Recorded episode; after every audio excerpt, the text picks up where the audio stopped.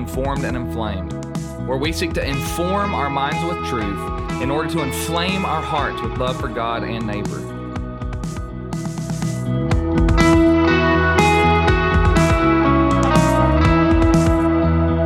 I'm Brad Owens, and I'm excited that you're joining me today for another episode.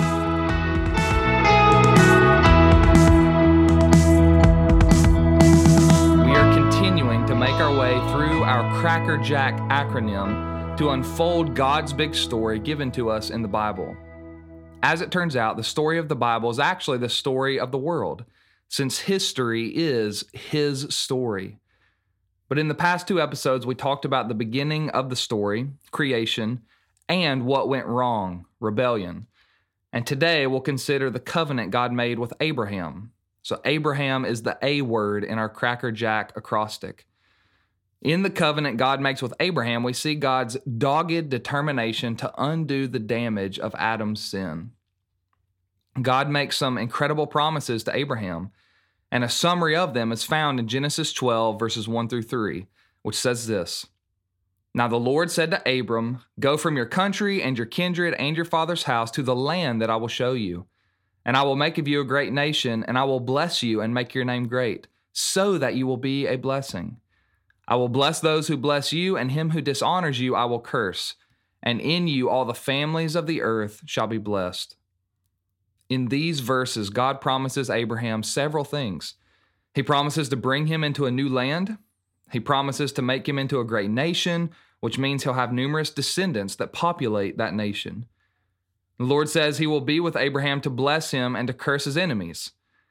And lastly, God says that He is giving Abraham all these blessings for a purpose, so that he will be a blessing to others, and so that all the families of the earth would enjoy the blessing of fellowship with God. If you haven't learned by now, I like to try to make things memorable. So let's reword these divine promises into four P words. We can put it this way God promises to bless Abraham with a place, that's the land promise, with a people, that's the great nation promise, and with his presence. And those three blessings of place, people, and God's presence are all given to Abraham and his family for a purpose. That's our fourth P word.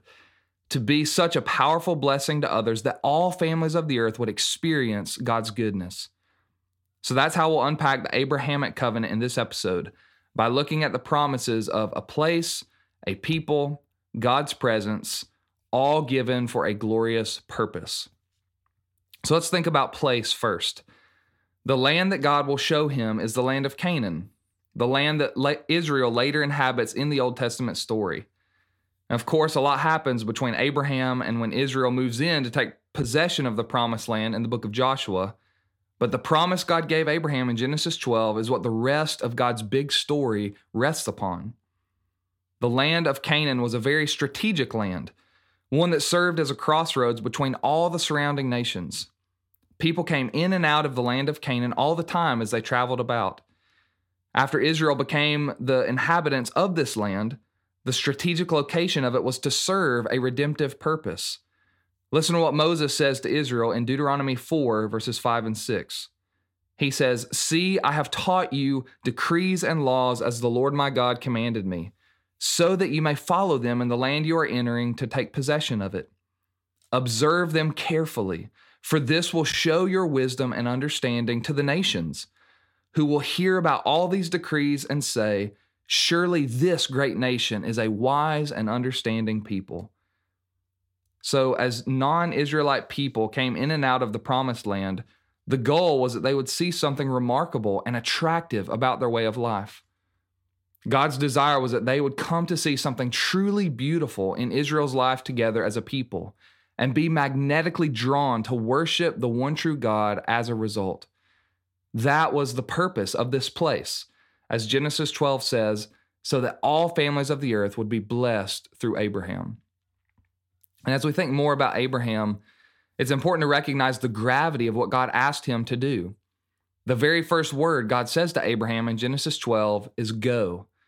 Even though God is promising him incredible blessings, there's still pain involved in leaving the old life behind. He was being asked to leave what was familiar and comfortable. He had to let go of things that would have been hard to leave behind. And this is a helpful picture of conversion. When we come to know the Lord, we are called to leave the old life of sin behind. This is hard when it's all we've ever known and we've grown to enjoy doing things our own way. But when we come into relationship with Jesus, he asks us to take ourselves off the throne of our hearts and allow him to take up residence in that place of supreme loyalty. And this shift in loyalty happens when we first trust in Christ, but it takes our entire lives to completely unfold and come to full realization. And we do well to continually wrestle with the question what does obedience to God require that I leave behind? What things am I holding on to that I need to let go of and forsake for the sake of loving Jesus?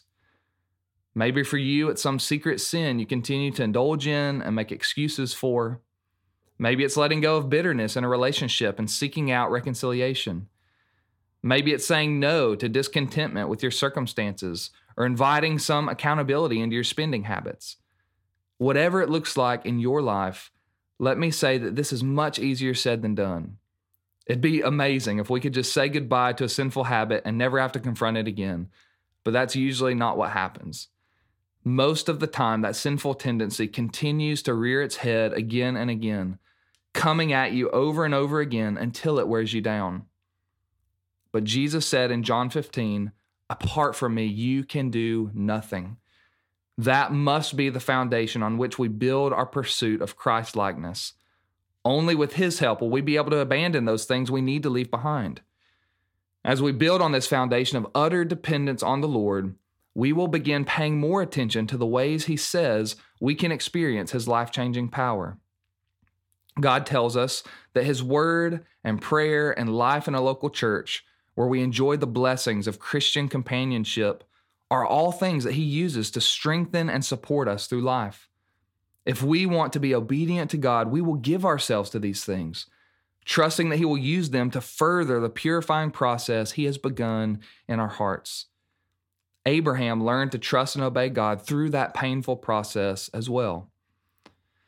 The second blessing God promises to Abraham in Genesis 12 is that he will make of him a great nation. So, in other words, a great people will come from him. Abraham had this promise from God, and yet his wife Sarah was barren and childless. Years and years went by without any change. So Abraham and Sarah decided to take things into their own hands. Sarah gives her Egyptian servant Hagar to Abraham so that he might obtain an offspring through her instead.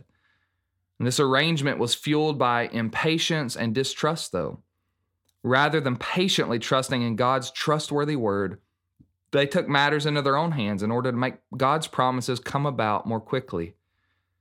God, however, being the good and gracious God that He is, will not allow Abraham and Sarah to evade the important lesson on patience and trust that they need to learn, which is ultimately why God rejects Ishmael, who is Abraham's son from Hagar, as the one who would inherit the promise. Instead, God reaffirms his promise that Abraham will have a son by Sarah graciously teaching them they need to trust Him even when things don't move along as quickly as they'd like them to. Boy, this is so relevant to us too, isn't it? We all have a difficult time with patience and trust. We all have things that we want, and many times the things we want are good things, whether it be children, a spouse, a better job that allows us to utilize our gifts and provide for our families, whatever it may be. We, of course, don't have a specific promise from God about any of those things like Abraham did, but we do have promises from God that speak into the things we long for. We aren't promised a spouse or children or a better job, but we are told that in all things God works for the good of those who love him. Romans 8:28.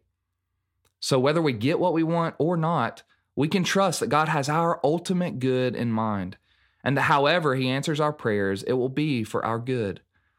It will be to teach us to trust Him more wholeheartedly and to find fulfillment for our deepest longings in Him. Every joy in life is meant to lead us to the ultimate joy of knowing Him, anyways. They are pointers to something greater. And fellowship with God is the only place that God shaped hole in our hearts can be filled. Everything God does in our lives is intended to lead us to that glorious purpose in life to know God and enjoy Him forever. But let's get back to Abraham now. This promise of a people of a great nation also means that this people will be the vehicle through which God pours out his blessings on the world. The nation of Israel in the Old Testament was always meant to be a light to the nations so that God's salvation may reach the ends of the earth. That's Isaiah 49, verse 6. The story of Old Testament Israel was a dismal failure, though. There were certainly some high points, but the story of Abraham's people in the Old Testament demonstrated just how deeply embedded rebellion was in the human heart. Something would have to be done to address this greatest of human problems. And as God's big story unfolds in the Old Testament, we learn that through the people of Abraham would come a Redeemer who would do everything necessary to deal with the unfathomable depths of darkness found within the human race. When that Redeemer came, he lived his life and laid down his life for the sake of rescuing us from our sins. He paid the price we ought to have paid for our rebellion. He died the death we deserve to die, and he lived the life we have failed to live, all so that we might be brought back into relationship with God. The doorway back into fellowship with God has been opened for all those who would be willing to step through it. All we must do to step back into God's presence is trust in the sacrifice of Jesus. Trust that it dealt fully with our sin problem and paved the way for us to come back. All those who trust in Christ make up God's people. And in the Bible, faith in Christ is tied tightly together with a commitment to Christ's bride, the church. Love for God and love for his people go together in Scripture. In the age of COVID, this is so important to remember. COVID has changed the landscape of our society in so many ways. And one thing I'm concerned has done to God's people is it has contributed, although there are lots of other factors to consider, many of which were there long before COVID, but it has contributed to a devaluing of the local church and of the Sunday worship gathering. And let me just say that I know some people have legitimate health concerns that have caused them to be on the more cautious end of the spectrum. And that's totally understandable. My point in bringing this up, though, is that worshiping virtually, even on a consistent basis, is very different from being committed and involved in life together. The reason the Bible puts such an emphasis on our life together as a people is because we need it so badly. It's for the good of our souls that God tells us in Hebrews 10:25 not to neglect meeting together. Collin Hansen and Jonathan Leeman, in their book Rediscover Church, say this A Christian without a church is a Christian in trouble. I think that is spot on. And it doesn't mean that you simply have a church that you tune into regularly or that you like checking out from time to time. Rather, it means being committed to and involved in the life of a local church, committed to gathering regularly, to giving faithfully, to serving sacrificially, and to growing alongside each other. We need each other as we navigate life. And the local church is designed by God to be a steady anchor for your soul amid the crazy storms of life. So, for the sake of your own soul and your spiritual health, do not neglect the local church. Trust me, I know the church is a messy place, and that can be enormously frustrating and hurtful. But remember this God makes us part of a people, warts and all, for a reason. And it's ultimately for His glory and for our good. And now, number three. The third promise God gave to Abraham was His presence. He promised to be with him, both to bless him and to curse his enemies. He would go with Abraham on this big journey, and he would defend and protect him along the way. He would watch over him, taking care of him and his family.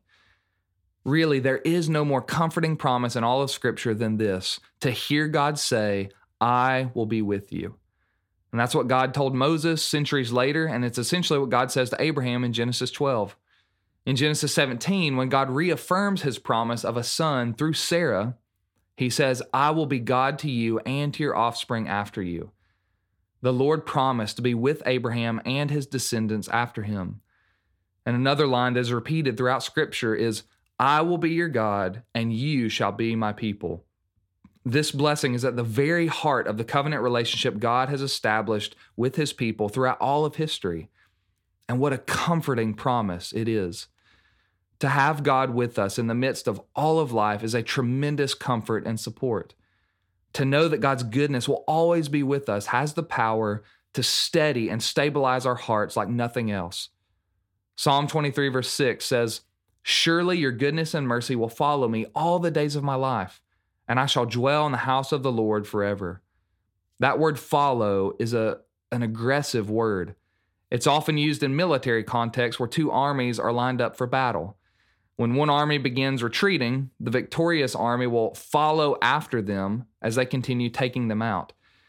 So, what Psalm 23, verse 6 is saying is that God causes his goodness and mercy to follow us or to chase after us all the days of our lives. God's presence goes with us, hunting us down to bless us and do us good in the end. That truth has the power to be an anchor for us in troubling times, just as it was for Abraham. And lastly, number four is purpose.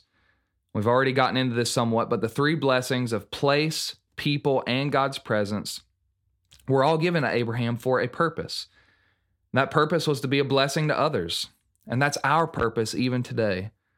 And of course, the greatest blessing anyone could ever receive is to enjoy a relationship with God. So that's why evangelism ranks so highly in the church's mission. Because of all that God has done to pave the way for sinners to come back to Himself, we go out to share this life changing message, inviting all those who will hear us to come back into the joy and happiness of a relationship with God. As Jesus says in John 14, verse 6, He is the way. No one comes back to the Father except through Him. That's why we must focus our efforts on Christ when we're engaging with non Christians. He is the only doorway back into fellowship with God.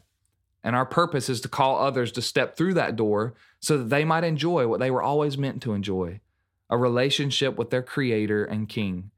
What's also neat is to think about how these promises originally given to Abraham are picked up and expanded in the New Testament. For example, the promise of the land of Canaan is expanded in the New Testament to include the entire world. Matthew 5, verse 5 says, Blessed are the meek, for they will inherit the earth. And the end of Revelation speaks of the new heavens and the new earth, which God's people will inherit and enjoy for all eternity. At the end of history, all those united to Christ by faith will be given physical resurrection bodies and will live in a glorious physical place, the new earth. If you have any interest in exploring more about how the New Testament picks up and enlarges the blessings God gave to Abraham, one great book to read is called Christ from Beginning to End, written by Trent Hunter and Stephen Wellum. But it is a great book about how God's big story unfolds throughout Scripture and throughout history. But before we finish, let's summarize this episode this way God gave Abraham promises of a place, a people, and his presence, all for the purpose of spreading God's goodness and glory across the face of the planet. And that continues to be the purpose God's people live for even today.